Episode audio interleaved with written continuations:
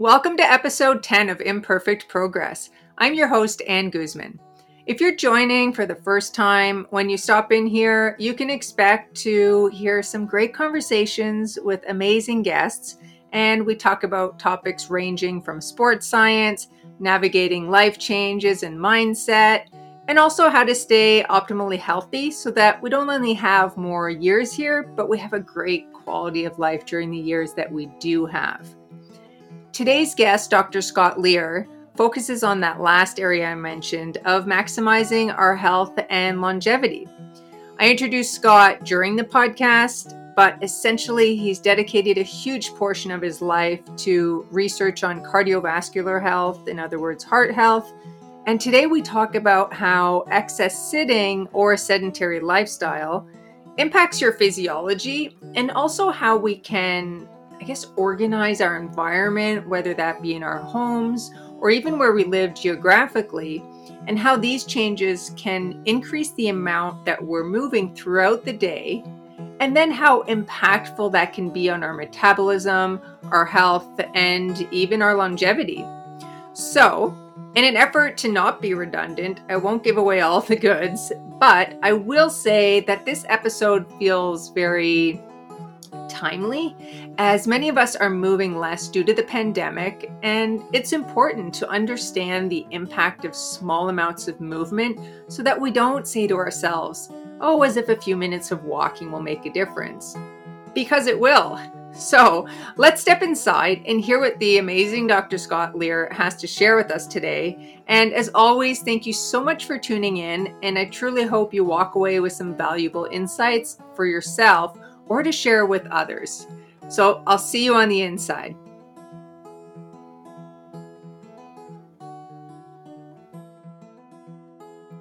All right, I'm excited to learn a bit more about today's topic as it feels particularly timely. In fact, I woke up this morning to an article in the New York Times from the superb journalist Gretchen Reynolds and she had written about today's topic, which is the health repercussions of excess sitting.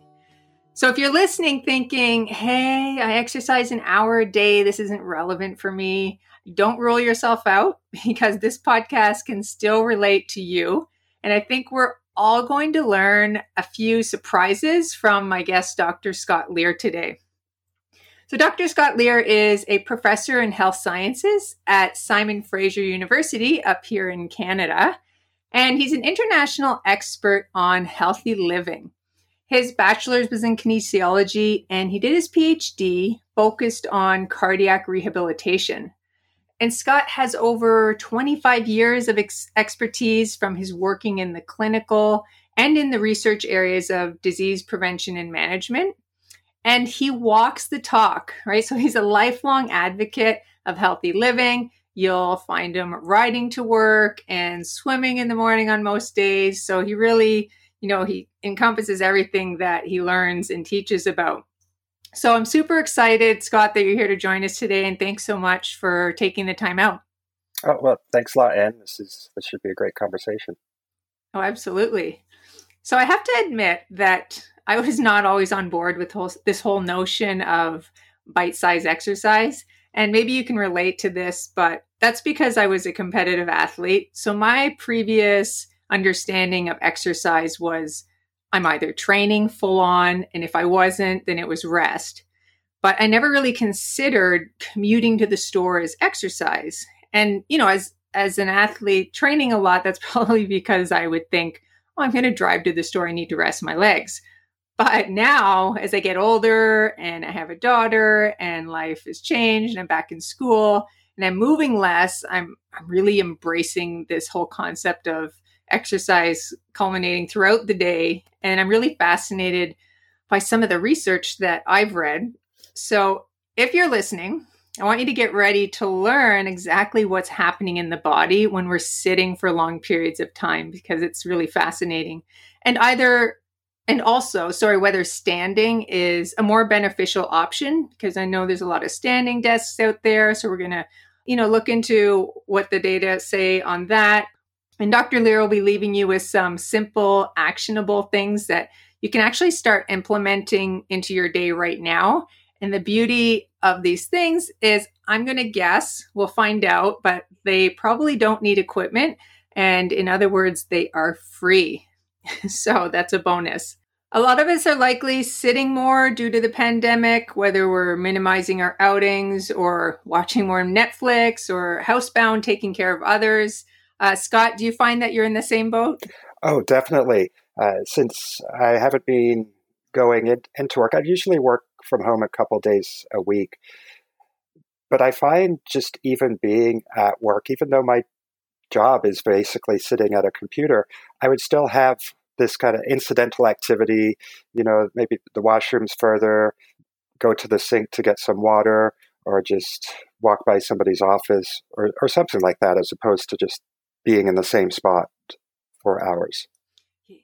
Yeah, it is amazing. I've really noticed it as well. I previously would have been driving to campus, which obviously was a lot of sitting, but even from the walk to the parking lot and back, like I would accumulate like 4,000 steps just walking around campus and and now none of that is happening.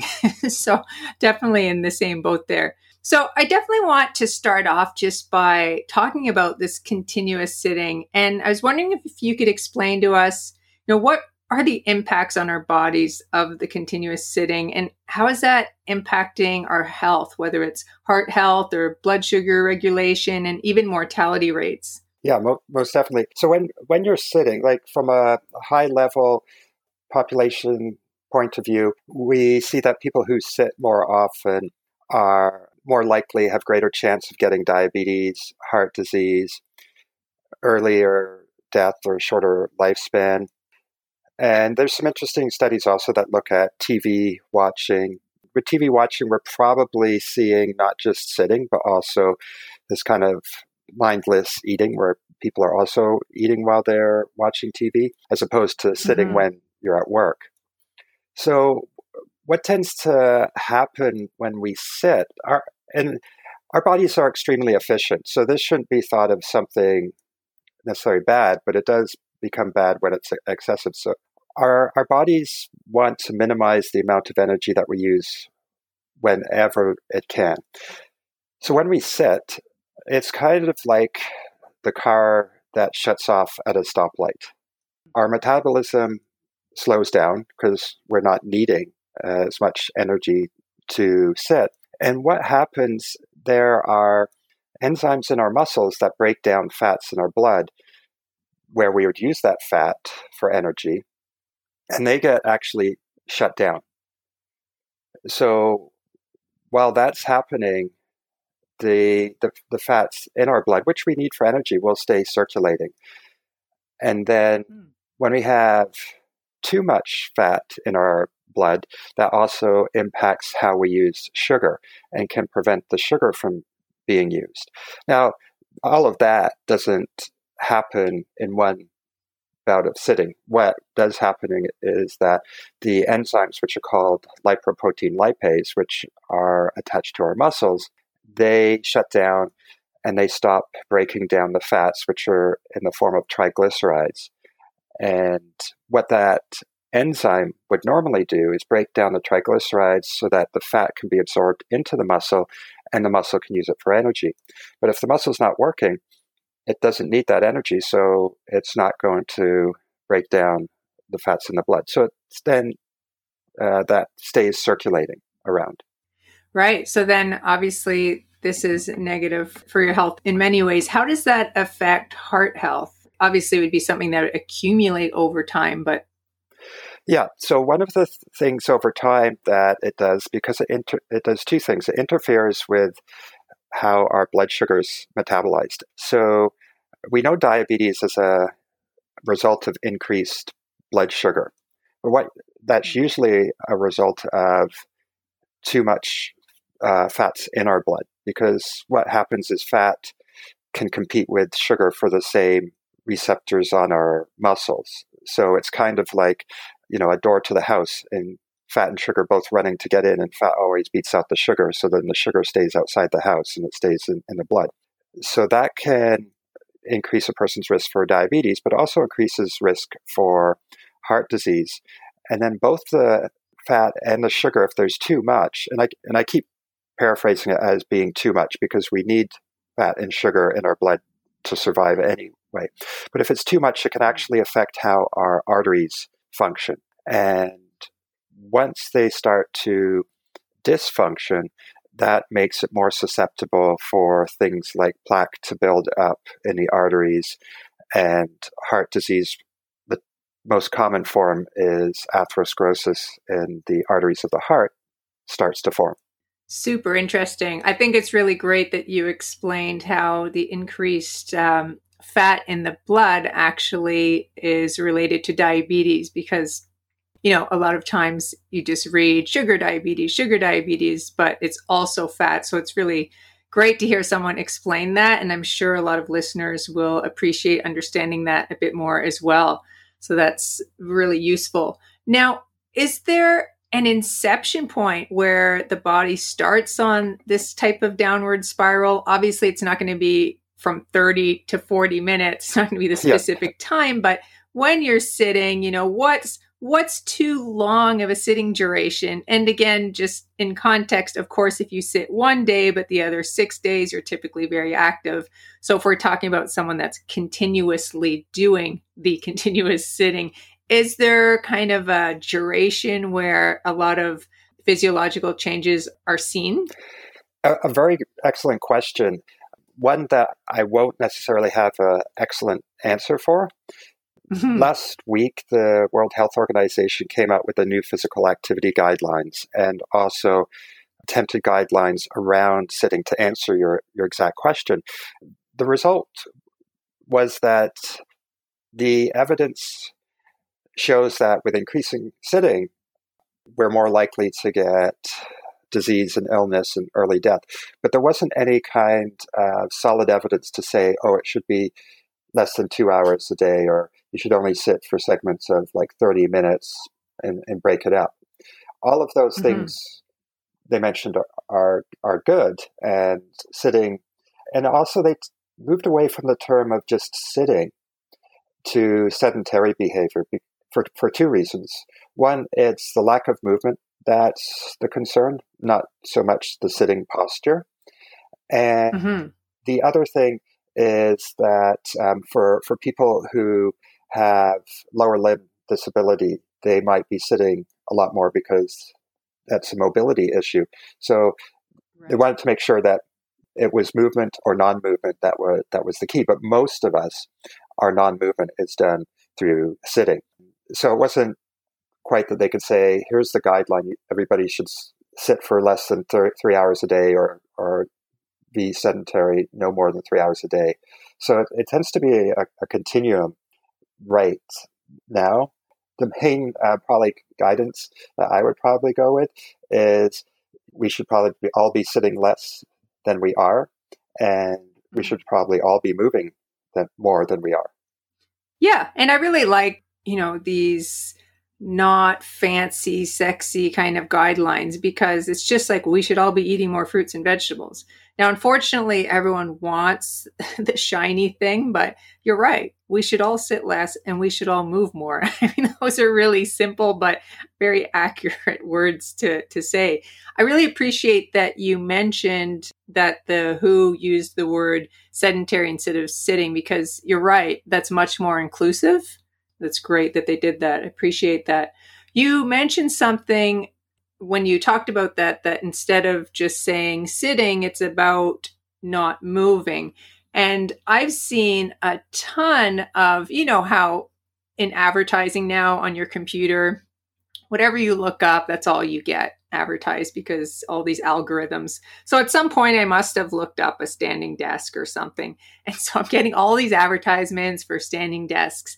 But I've read some research to suggest that perhaps standing is actually not much more beneficial than sitting. So I'm wondering if you can do a little myth busting here for us.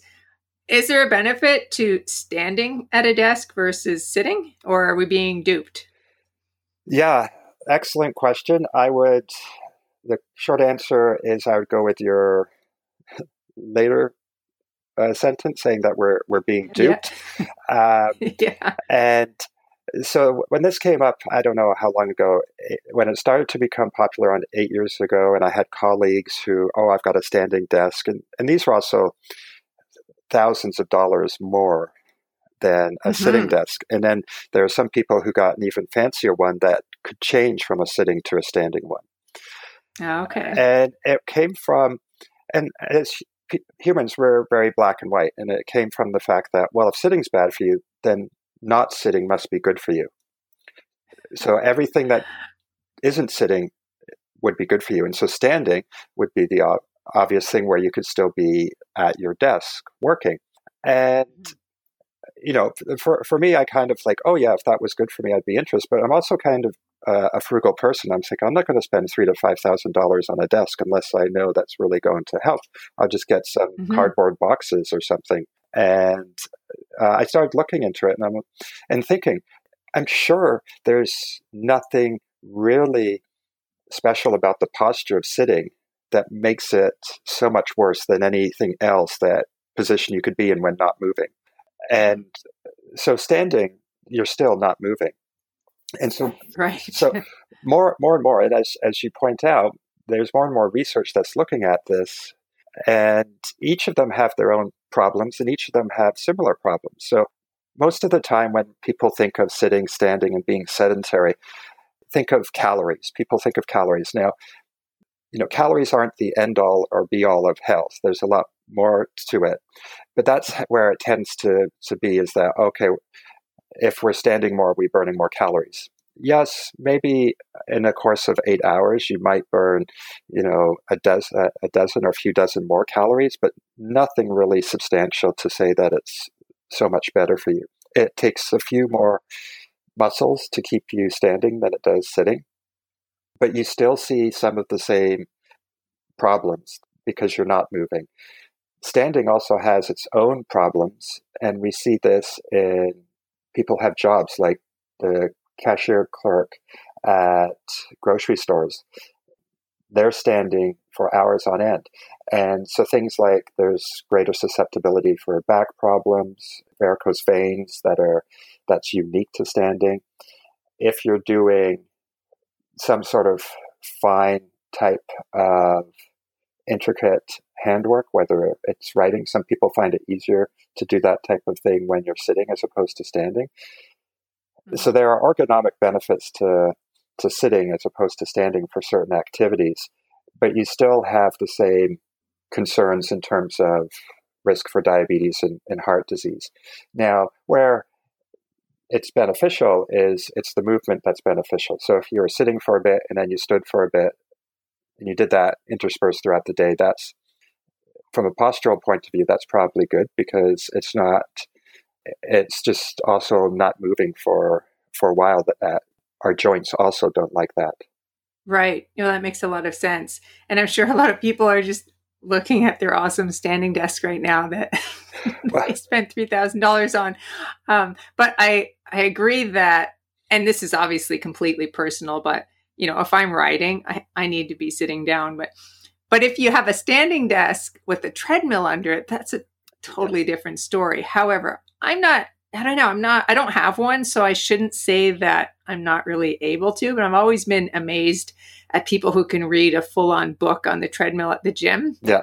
Uh, I just struggle with that, but I guess if that works for you, it's great. Or if you've jimmied up some bike under your desk that you're sitting at. I mean, I guess there's a lot of options to do both simultaneously, but it just depends on how you're able to focus while doing that. And some people are. I remember one of my old teammates used to study for her. Uh, she ended up becoming an anesthesiologist, but she was just studying for med school, and she would literally do two hour rides studying like quality studying and i was always amazed so totally a personal thing i guess yeah i have um, colleagues they're they're a married couple and they do have a treadmill desk at their home and mm-hmm.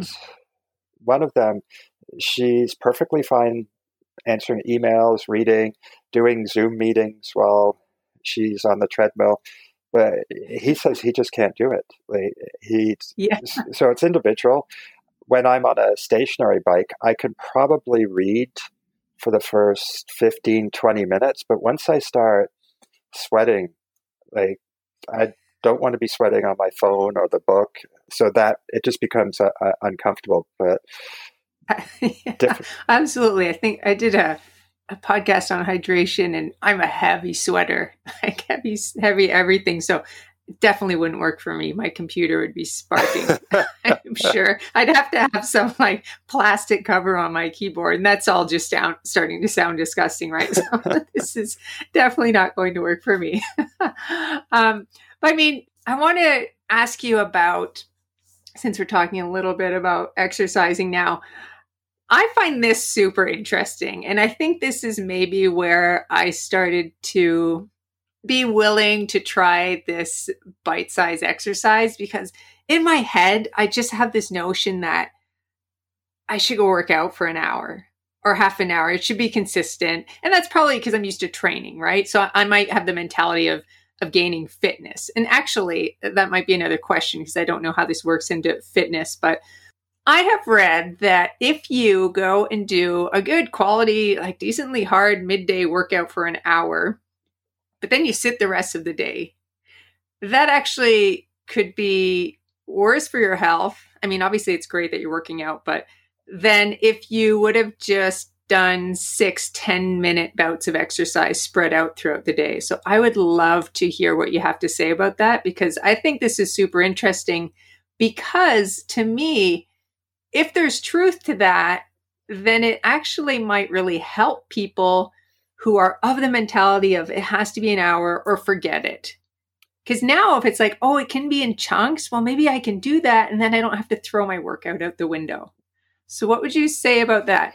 Yeah. So, first off, any movement people are doing, uh, you know, if it fits into your life and the only way you can do it is you, whatever you're working eight hours, you're sedentary, then you go for an hour. That's still better than working eight hours, going home and sitting for for the rest of the time till you go to bed. So and it, it's interesting. I'm going to go back to, if it's okay, what you said early on about, you know, when you're mm-hmm. a competitive athlete, you were, you know, you probably go out for three to six hour bike rides or, or something like that. And, mm-hmm. you know, I, I remember too, I, I was training, you know, I was kind of a pseudo triathlete and I'd be, be training. But also at that time, even if we weren't active, just like you mentioned, walking around campus, like most of us were probably taking public transit. We know people who who take transit are more active than those who don't. We're probably walking to to a grocery store. University and college campuses are huge, and and so we're probably doing a lot of incidental activity that we didn't realize. And as we get older, and, and we progress through our careers, pretty much every industry, regardless of where you start, whether it's like construction or in healthcare, as you progress, like if you advance through that career, you advance into a more and more sedentary position. So you're no longer getting that, you know, if you're on a construction site, you know, the foreman does less physical work than the, the people who are actually making the building and working on the construction site. If you're a manager of a, a company, you're probably moving around less than you know if you're in frontline retail service. So mm-hmm. so that's also to fits into it is that our as we age, our sedentary time is increasing and this light activity time is decreasing. Now going back to your what you're talking about, yeah, I would say the you know the ideal would be breaking up your activity throughout the day and then still going for the hour exercise. But there have been some studies, and it also depends on what you're what you're interested in. If you're interested in metabolic health, which is how blood fats and blood sugar, uh, blood pressure are affected, you know, spreading that hour of exercise in the evening throughout the day, it, it's pretty much uh, equivalent. And in some ways, the meta- your body may be metabolizing metabolizing things better through that sporadic intermittent activity.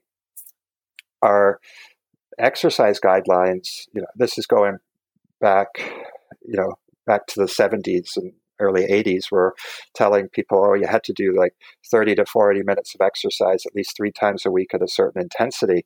And over time, that in the 90s, that was changed to uh, accumulate a minimum of 30 minutes per day of moderate to vigorous activity. And you could do that in at least 10 minute chunks. So that could be like a 10 minute walk to the bus stop, a 10 minute walk at lunch, and a 10 minute walk home from the bus stop. And then worked and progressed to continuous amount of activity.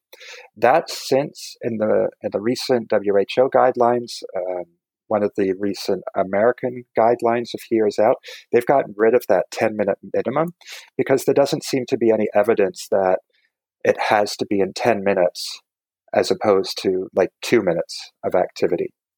And right. it seems to, from a health point of view, so wanting to be a top bike racer or a triathlete is a lot different goal than wanting to prevent or delay diabetes. And yes. So if um, so, this notion it's more like the volume that seems important, not whether it's done all at once or in bite-sized chunks. Okay.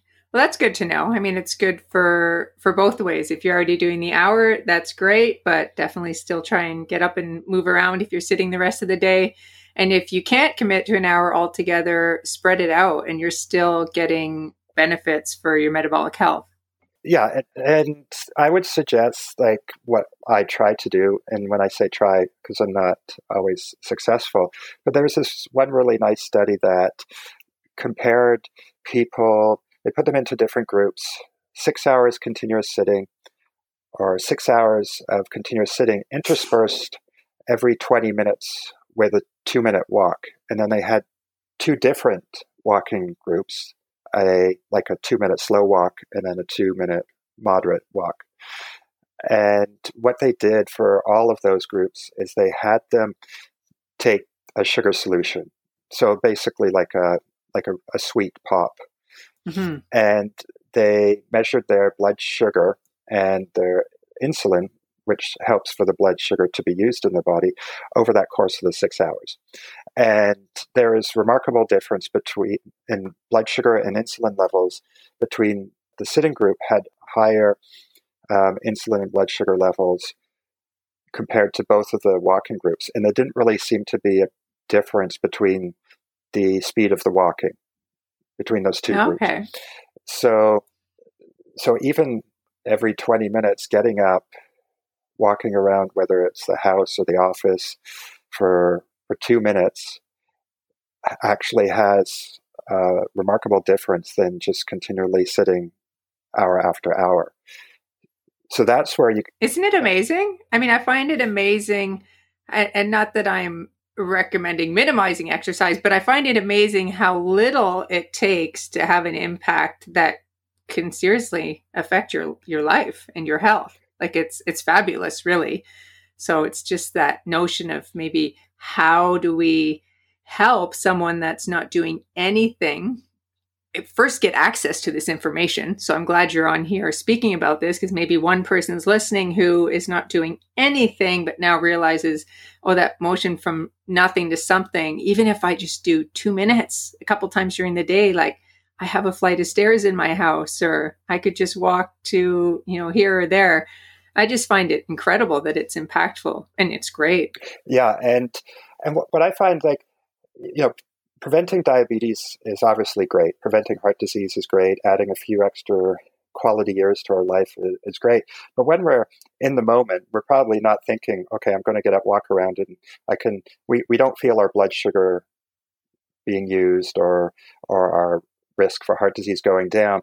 Where I find it helps me throughout the day and because we're also very much like instant gratification right and but being but I, I find there's a lot of instant gratification in, in, being active. And like i might be working on a problem and trying to write this one sentence that just doesn't seem like it's working.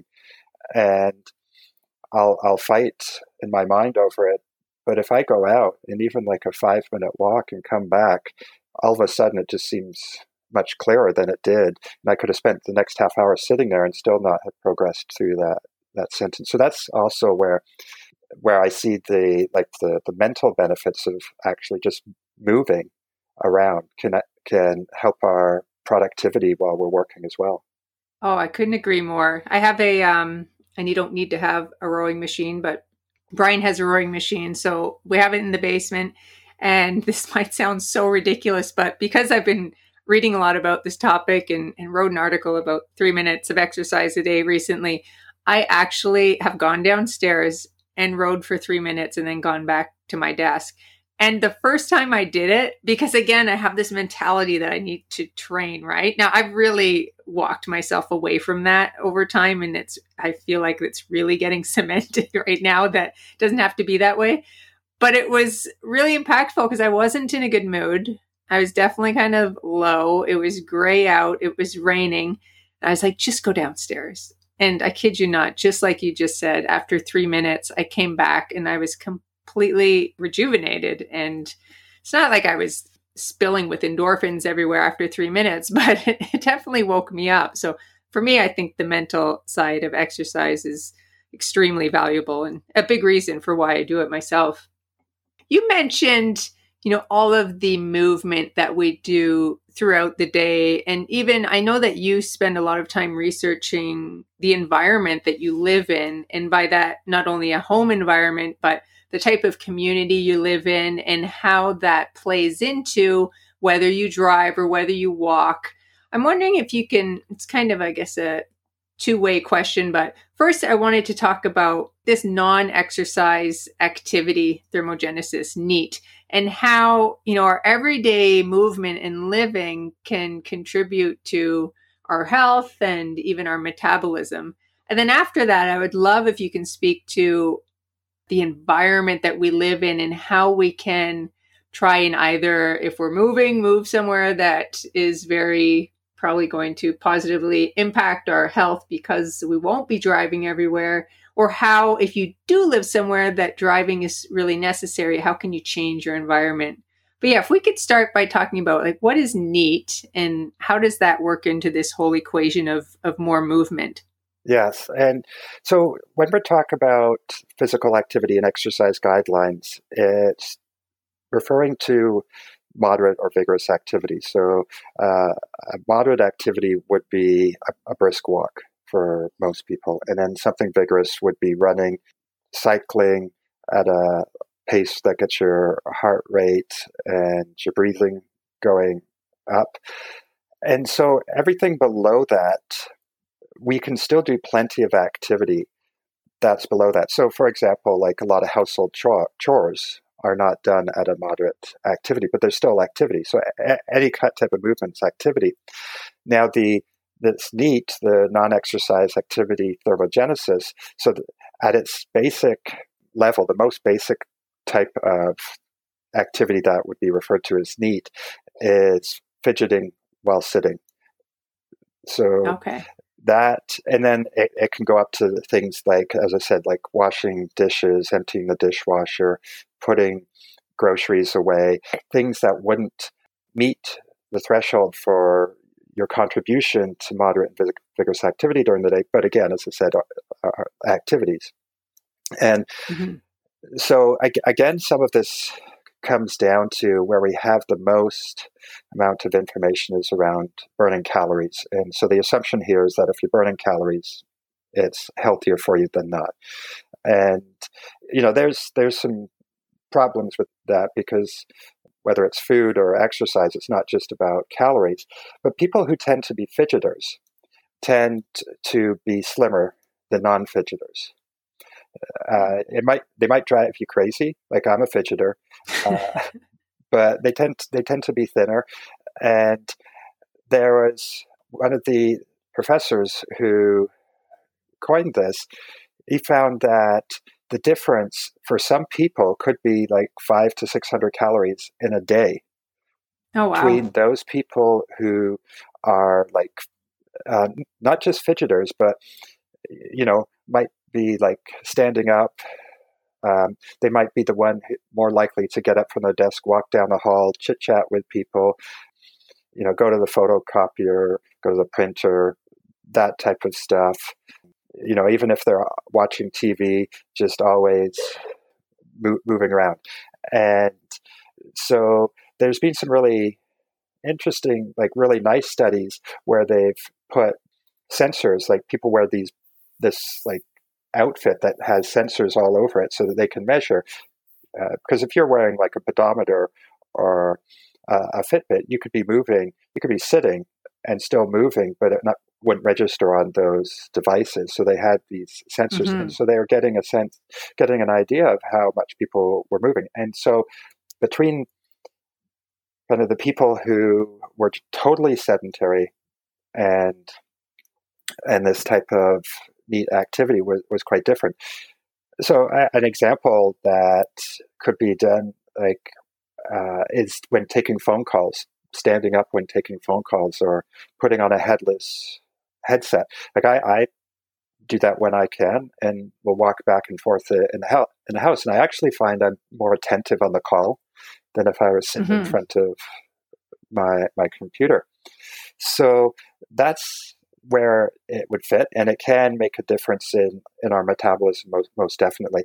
You're not going to increase your fitness level as a result of that because it's not at a level that's going to get your heart rate and your breathing going. So, you know, if you're interested in running a 10k, you know, fidgeting isn't probably going to be the best way to, to train. but it is yeah but it is a way that uh, does help the metabolism and you know now whether whether those fidgeters it's a genetic thing or or it's a learned trait is um, it's it's still not quite known. And there's always this case of people who tend to be heavier are less active but sometimes it's because that individual is heavier that they are less active as opposed to they're heavier because they're less active. No that all makes sense. And I'm thinking, of, I'm laughing, visualizing my daughter when she's watching something. She's only four, but she'll literally be upside down on her head on the couch and then just like, you know, I'm just like, what are you doing? Like she's just rolling around and I'm just like, oh my God, you can't sit still. But then I think, well, I don't want to force her to sit still because she just obviously naturally wants to move. So I'll, I'll let her move. But absolutely just thought about that when you were talking about the fidgeting. But yeah, I think that's that's super interesting, and I guess there could be um, purposeful fidgeting now, right? If you, you listen to this and you think, okay, I could probably just move a little more. I always ask my friends to meet me for coffee for a walk. You know, some of them like really say they prefer when we sit and we're looking eye to eye. And so I'm like, I'll compromise. I'll be like, well, why don't we drink the coffee and then walk? But I'm the same way. Like I actually, and there is science behind this actually that for some people, um, being side by side, you're a better conversationalist than looking someone in the eye. And I can't remember the psychologist who was talking about it, but I thought it was super interesting because her the example that she gave was when you were a teenager in the car with your parents is often one of the best conversations you have versus the ones where they're staring at you on the couch. Yeah. Yeah. I, I, because you're in trouble. yeah, I've got uh, teenagers, and I can I can uh, attest to that both as being a parent and a former teenager myself. yeah, and, and my uh, when when when we were all working together before the pandemic, I would it was easy for for me to go on walking meetings with my students because I would say, well. I, I was planning to go for a walk, so if you want to walk with me, we can meet. Otherwise, I don't have the time to meet. So we'll go for a half hour walk, and uh, and you know I figure there's uh, numerous benefits. I'm going out for a walk. I'm encouraging them to be active, and maybe that can spill over into some of their habits uh, as well. But there's if it's like a one-on-one work meeting, um, yeah, it's it can easily be done walking. And I've actually kind of what I've noticed is I, have tempered it more, but especially at the beginning, and I, I like doing video conferences and Zoom conferences. But what I also found happened was times when I would normally do a telephone conference or telephone call with somebody, it all of a sudden got changed to a Zoom meeting. So that meant I had to sit at my desk. So I started asking right. people because, like I said, I'll put a headset on and I'll walk around. And mm-hmm. so if it's just somebody I know quite well, or I'll just ask, do we really need to be seeing each other? If we could just talk, then, mm-hmm. then I'll, I'll, walk around. Because also, if you're doing three or four of these video conferences in a day, that's tiring in, in itself. Absolutely. Yeah, for sure. No, I think this is a great idea. And so now, if we think about the environment that we have to walk around in, how I know this is a lot of your your focus, so I'm just really interested to hear how you're involved in that and how we can change the environment that we're in to best support our ability to move more. Yeah, and I think the best type of activity is the kind that we don't realize is activity or exercise. And, and that's not to say we can't enjoy exercise if if it's that enjoyment but there's plenty of examples where people might go running together and it's their social activity as well. So it's not just the only thing going out for exercise or riding a bike or walking for commuting somewhere. You're it's um, that's kind of utilitarian activity where you have a purpose for doing that activity outside of the activity uh, itself but the type that you kind of don't notice that you're exercising. So the exact opposite, which a lot of people enjoy doing this, but the exact opposite, and I'm just going to say the extreme, is like walking on a treadmill staring into a concrete wall. Yeah. That that is like you could be exercising, but the time might tick away a lot slower than if you were had somebody beside you or there is a TV or you're outside or something like that. And for a lot of people, we make choices within the environment that we live. If we um, live in a suburb where it's just houses all around and there's like these circular streets and cul-de-sacs and so forth where you can't really walk anywhere unless it's to a neighbor's house like if you need to go and get some milk it means getting into the car and driving for that, or planning to do it either when you're commuting to or from work or, or school, something like, like that. Whereas mm-hmm. if you lived within three, four blocks, even if you're not somebody who exercises, most people will make that kind of mental calculation and probably really quickly that, you know what, it's going to be a lot logistically easier just to walk down the street get the milk than it would be to get in my car, get it out the driveway onto the street, drive it into the parking lot, park, and then go into the store. And mm-hmm. so those choices aren't made around whether do I want to be active or not. It's more about what's the most convenient.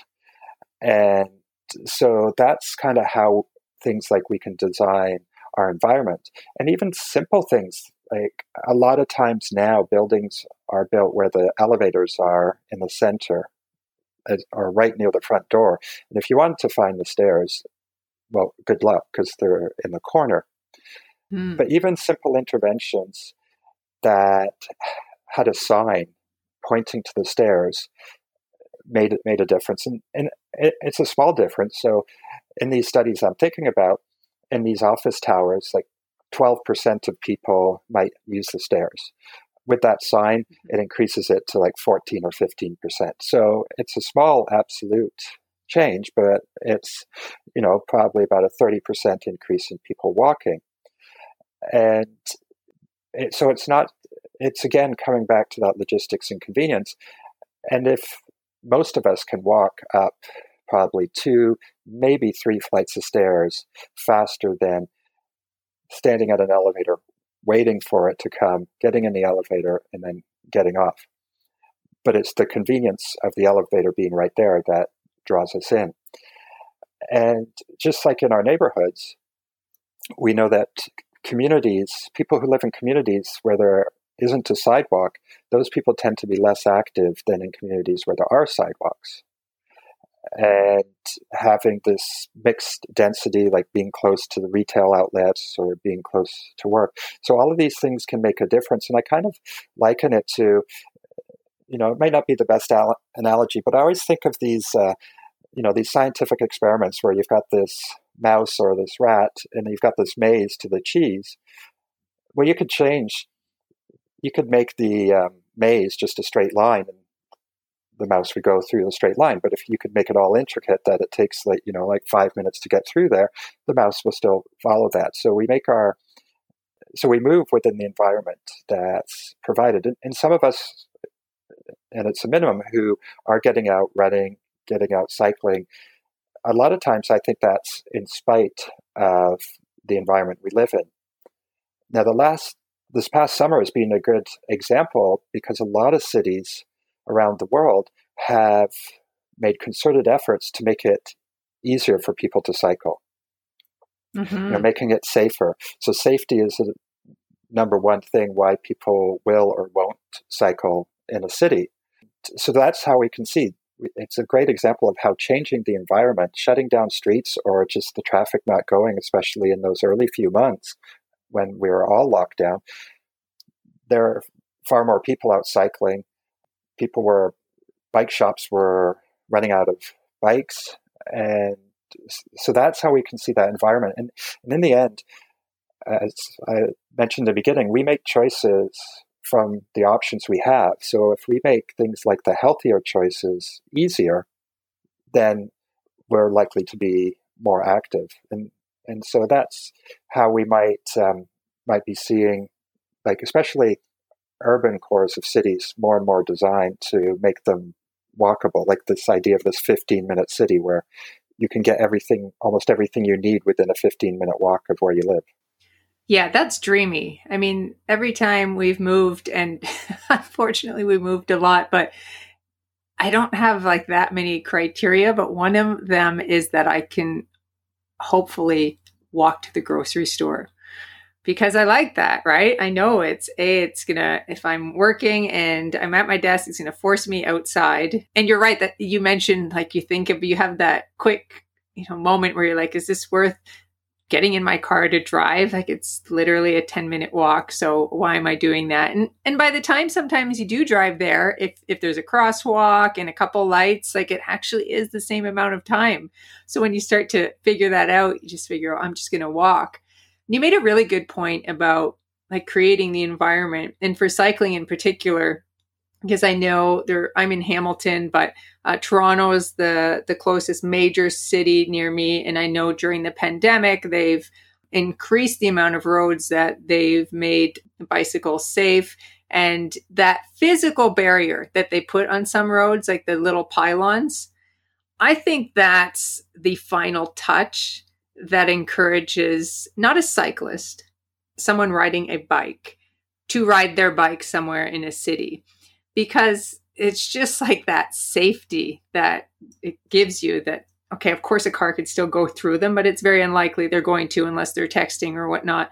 So yeah that just really seems to attract more people to commute by bike. A cyclist obviously is going to go find some open road but I'd be afraid to ride my bike in the city of Toronto um, if it wasn't on a designated path because I've been there, you know, thousands of times where, you know, even some of the cyclists are going from one corner of a massive intersection to the other, and you're just seeing all this craziness, and it's dark out, and no one has lights on, and it's just, I understand why you wouldn't ride in a city if there wasn't a safe infrastructure, right? Especially if you're not super familiar with cycling, knowing that you have to be, you know, really eagle's eye on doors opening and, you know, and even if you are a cyclist still, you know, someone opens a door in front of you. it happens pretty quickly. So yeah, creating that environment for uh, Brian manages a bike shop. So you're absolutely right that you can't even buy a bike. Like you want to get a bike and you call and the answer is if it's still here when you get here, mm-hmm. I hope it's still here when you get here, right? That's how quickly the bikes, like there were no bikes all spring, all summer. They couldn't keep up with it. There's no trainers right now. So it is, you know, if I can find a silver lining, I feel like a lot of people have gone outside during this pandemic. And uh, so many people were walking, right? You weren't allowed to go anywhere in the spring. And now we're kind of getting back there again, um, especially in Toronto. So, yeah, it's forcing, you know, for sanity's sake and mental health, you have to get out and get some fresh air and walk. But I guess the question is when we move through this, you know, all those infrastructures hopefully will remain because I know there's also people on city councils and committees that don't want them there. Um, and hopefully, you know, we can encourage that activity to continue because it's true. If you build it, they will come. That's what's been seen with the cycling. Yeah. And um, this is definitely a, a, topic I could probably spend another hour or more t- talking about. Um, and and I'm optimistic. I think uh, quite a number of people will continue. It'll we'll probably see in a few months, maybe a few months to six months, some some studies starting to come out looking at how maybe commuting habits have changed using walking and biking for these utilitarian purposes. My my I, which is just looking at anecdotal evidence, which isn't all that strong, but I would, I live near a bike route, and I think it's far busier now than it was last year this time. And so some of those people who uh, bought those bikes who or dusted off their old bike to cycle around have kind of got re-energized and it it also becomes like um, like a critical mass Right? The more people mm-hmm. cycling on a route, the more people walking on a route, the more likely it's going to be acceptable. Um, the more likely the infrastructure will be built. And and there are like also a number of city councilors who are looking to preserve some of those things and take advantage of creating these quiet streets. Because for the most part, the great majority of streets do not have cars on them except for parking.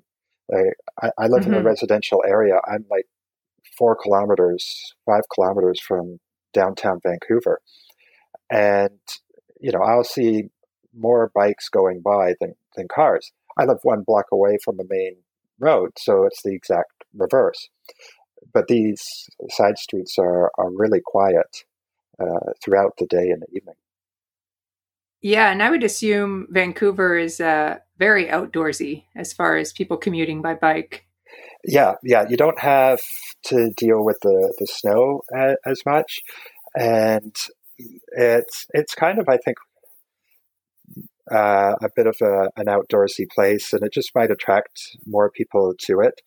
Other things that I think play a role uh, into whether people will commute or not is having a safe place for their bike uh, right. like locking up, and especially if you can find a covered spot. You know, oh, it, mm-hmm. it always frustrates me when I'm cycling to a store, and then the the bike, what they call the bike furniture, like the bike lockup, is between the sidewalk and the road, and it's pouring with rain. my bike's there, and I walk to the store, and they've got this huge awning with tons of space. I was like, can't you just move that uh, move that um, bike rack closer by. And you, and you know what? Like I don't do anything else about that, but there have been times when I've mentioned it, or I know others have mentioned it to the property manager, and then a few weeks time, oh, the bike rack's there. So it's it's usually not uh, a, a situation whereby they're purposely thinking, oh, we're going to keep all the the, the they might if it if it's they don't want the bikes too close to the door for obvious reasons but if there's space, you know, I've, I've found uh, some property managers to be quite accommodating and will either move it or put a new one in so it can be under the cover. And then the other thing, too, especially for people commuting to work, is uh, a place to store clothes or shower facilities. Um, mm. Those make a big deal for whether people will commute or not. Yeah. And I mean, you're in BC, so there's a ton of rain there. But I also Brian is from Ireland. And when I was in Ireland, I noticed that they have exactly what you just mentioned there. They had created kind of, I guess, a little almost like a storefront, but you would get a membership and, you know, ideally it would be free, but it was a place to keep your bike and lock your clothes for the day so you could go to work. And it, because he lives in, he's from Dungarvan and it's just great little community where you could do everything by bike. You could bike to work from where you live around there. So I thought that was amazing that they had created this facility that, you know, your bike is safe, you can change, it had showers in it but it had a membership fee. So I don't know at what point that becomes less attractive, but at least it was there. So I thought that was helpful. And again, BC, Ireland, you're both seeing a lot of mm-hmm. rain. So I yeah. can see why it makes a lot of sense what you're asking for. And it's amazing that some of the store owners complied with that and realized that it was valuable to their customers. That's really great. I wanted to ask there's another question before we start wrapping up, but if you could give us some, I guess, some practical take homes on how people can take agency over changing their sitting habits. So if someone's listening to this right now, or maybe someone's listening that's very active, but they know that their mother or father or sister are not very active and they could just send them or share with them some of these insights. What are some things that we can start doing at home today, just within our household, that don't require equipment but can be great like triggers or that we can set up on purpose to get us up and out of the chair if we're just sitting there staring at the screen hours on end yeah most definitely the and i wouldn't say like i'm perfect at adhering to, to all of these one of the things that i have i uh, either use my phone or a cooking timer at my desk and i'll set it for 20 to 30 minutes. And when it goes off, I'll make sure I get up and walk around. And I'll, i usually do that if I'm working on a project that I know might be multi hour, like two or three hours, so I don't get lost in it. Usually, if I've got, you know, three or four different tasks to do over a couple hours, I'll naturally finish one and then just get up, walk around before transitioning to the to the other one. Mm-hmm. With uh, being at home, there's lots of opportunities to do chores, and so that two minute break may be emptying the dishwasher, folding the laundry, or putting the, the laundry on, or taking it out of the washing machine, put it in the dryer. So that there's those types of things that you can do throughout the day instead of like leaving them all till like the end of the day. Mm-hmm. The uh, I'd mentioned before about having on phone calls putting a headset. Now, for for me, I have to get uh, my next thing would be get a headset for my computer so that I can have conversations like this and, and walk walk around as well.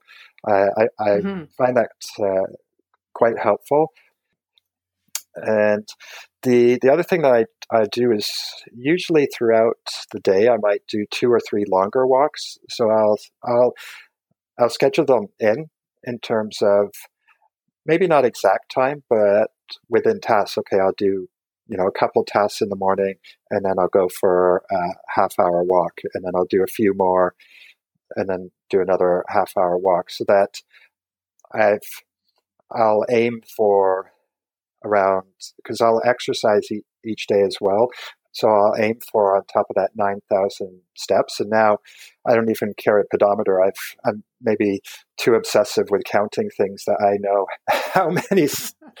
and, and also because I've, we've been all in the same place for the last eight months. Like, um, I'm all walking around my neighborhood, so I know exactly how many steps it is to do this route, how many steps it is to do this route. I, I don't even take my. You are a pedometer now. yeah, you're like a walking pedometer. Yeah, uh, and and then I'll just look for other opportunities.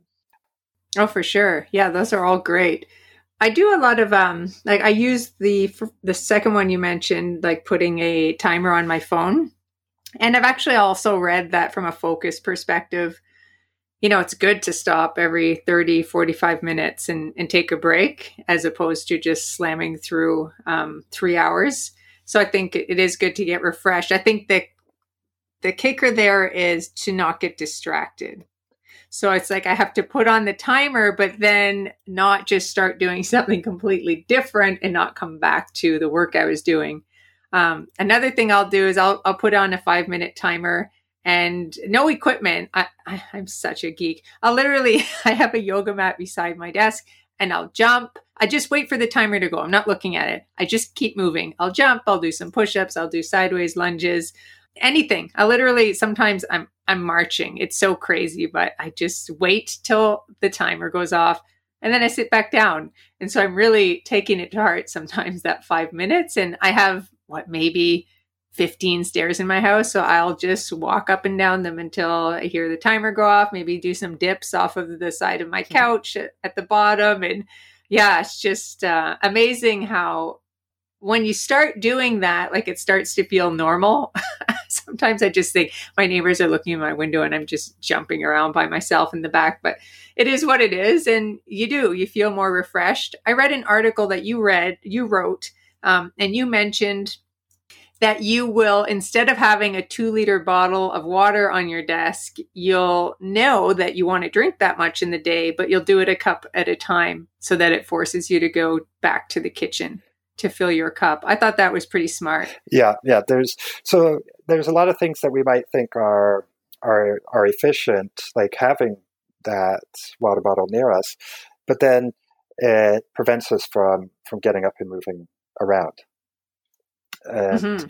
one of the things also that I was thinking, and my parents got one of these, and it's these.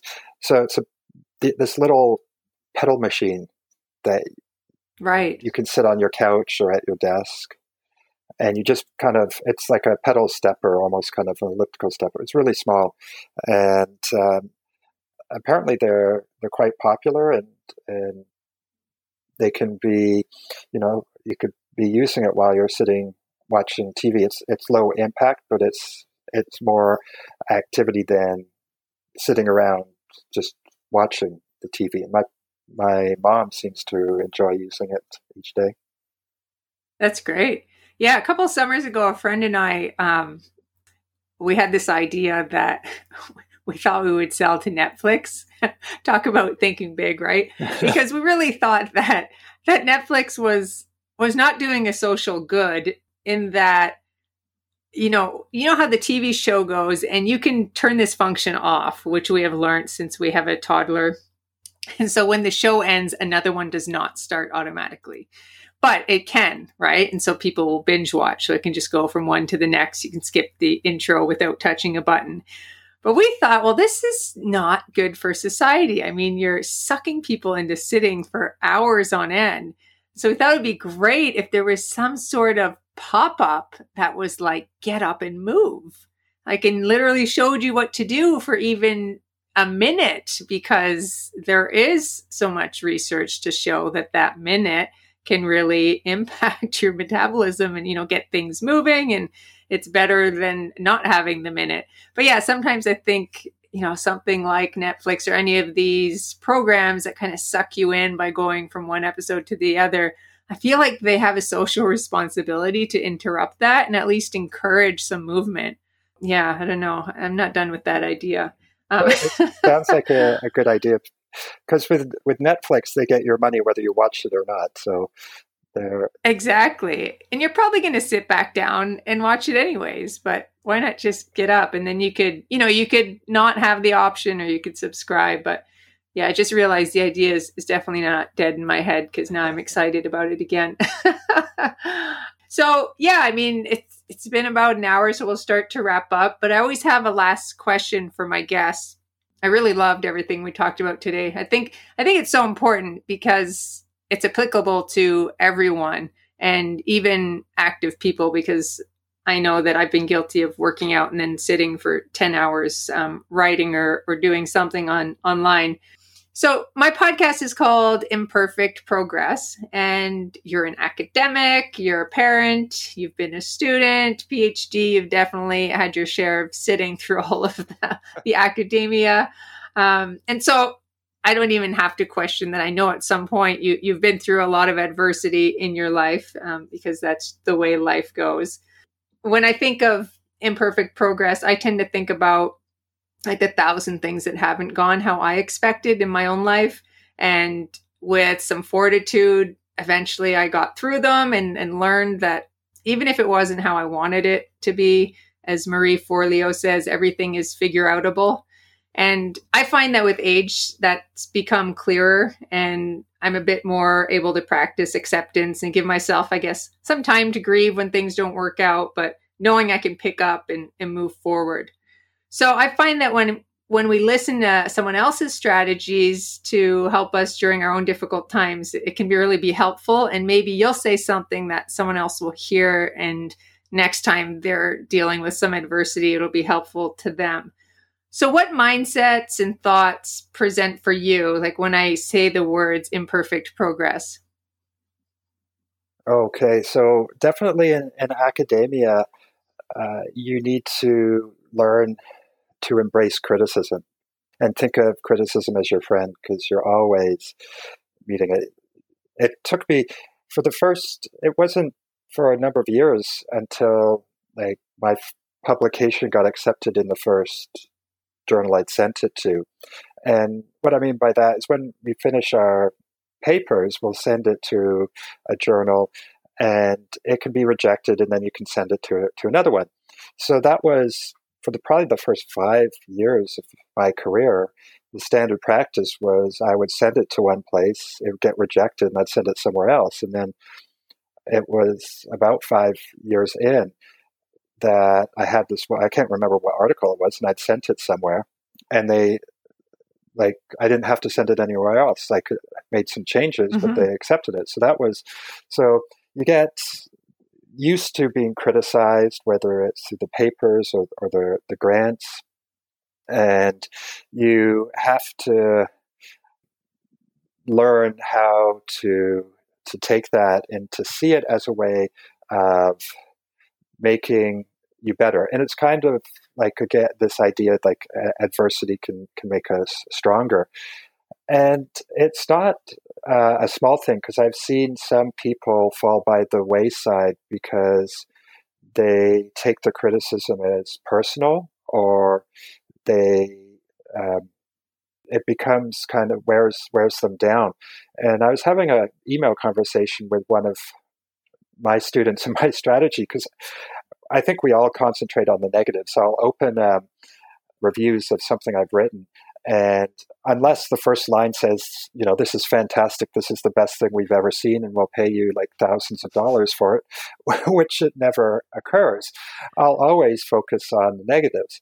And the strategy that's worked for me is I have no idea how not to see the negatives when I do that first read. What I do is I do a really quick first read, close whatever it is, the email or the document, come back two or three days later, and for some reason, it's not nearly as bad as I first thought it was. And hmm. that I interesting, yeah, and because we're just so negative focus that we always see, oh, what they didn't like as opposed to what they they did like, and um, I find that second read through when I've had a day or two of just doing something else. I'm not stewing on it and then just coming back to it. And it's like, oh yeah, that's actually not so bad what they what they said. So mm-hmm. that, that's good. It's like you're giving yourself some some space before you have a, an emotional response almost yeah and i i and it's and i'm recognizing too that my first emotional response probably isn't the most productive one and so i try to get that over with as fast as i can. Absolutely. No that's that's super insightful. That's actually really great advice. It kind of reminds me of like dipping your toe into cold water. Yeah. And then when you dip it in the second time it's not quite as cold. I have no idea why i thought of that when you when you said this example but i was like you know it kind of numbs it a little bit.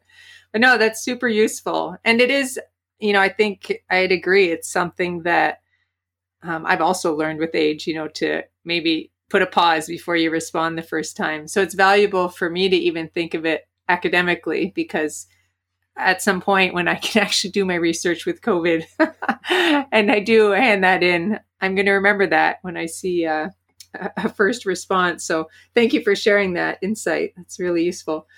Uh, this has been super valuable. I really appreciate everything you've shared with us today. I think it's super practical and, and it really, you know, made me think about the environment I live in and, and how I move around. And I think I'm going to think even more about little ways. I really liked what you said about the laundry.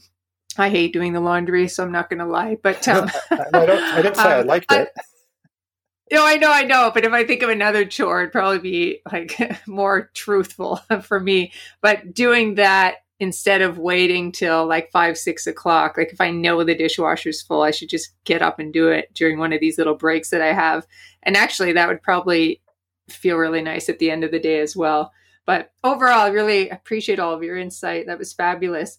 And I want to ask you, where can listeners learn more from you? I know you have a blog and you're on social media. So could you share those with us? Yeah, I have a blog that I post once a week. It's called Feel Healthy with Dr. Scott Lear.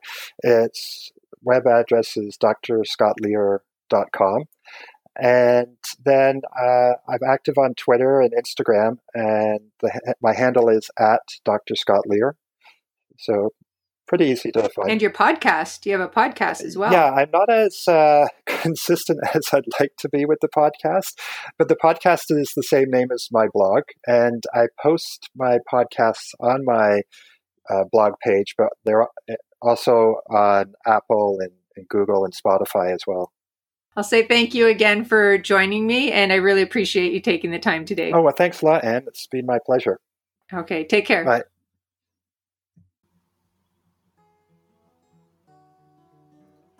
Thank you so much for tuning in today. I really appreciate it. I think this episode may be a great one to share with any friends or relatives that we might know that could use some incentive to just move more. Obviously, that's the take home message. And maybe some of us are completely already sold on moving a ton, but that doesn't mean we might not know someone who isn't in the same situation as we are. We also touched on the fact that it's not only the physical benefits, but also the positive mental rewards that we can feel when we add more movement and nature throughout our days. And maybe someone out there needs to hear that. So if you're listening, I'd be super grateful if you could comment on the podcast, subscribe, if you enjoy what you hear by going to Apple Podcasts. And also, definitely feel free to leave constructive criticism or positive feedback, as personally, I'm very open to what listeners have to say so that I can improve my podcasts or even elaborate on what is being enjoyed already, right? If I know what you're loving, yeah, I'm going to give you more of that. So don't be shy. Let me know what you think. Uh, we are heading into the holiday season, so I hope you all have a safe holiday and find ways to connect with one another during these times. I know they're not typical. Personally, I'll be back soon with a fresh new episode on a topic related to peak performance in athletes, so stay tuned for episode 11. And thanks so much again for being a part of the Imperfect Progress community. And remember, we just have to keep putting one foot in front of the other. We've got this. Stay present, stay hopeful, and we will get through these times. So until next time, have an amazing day.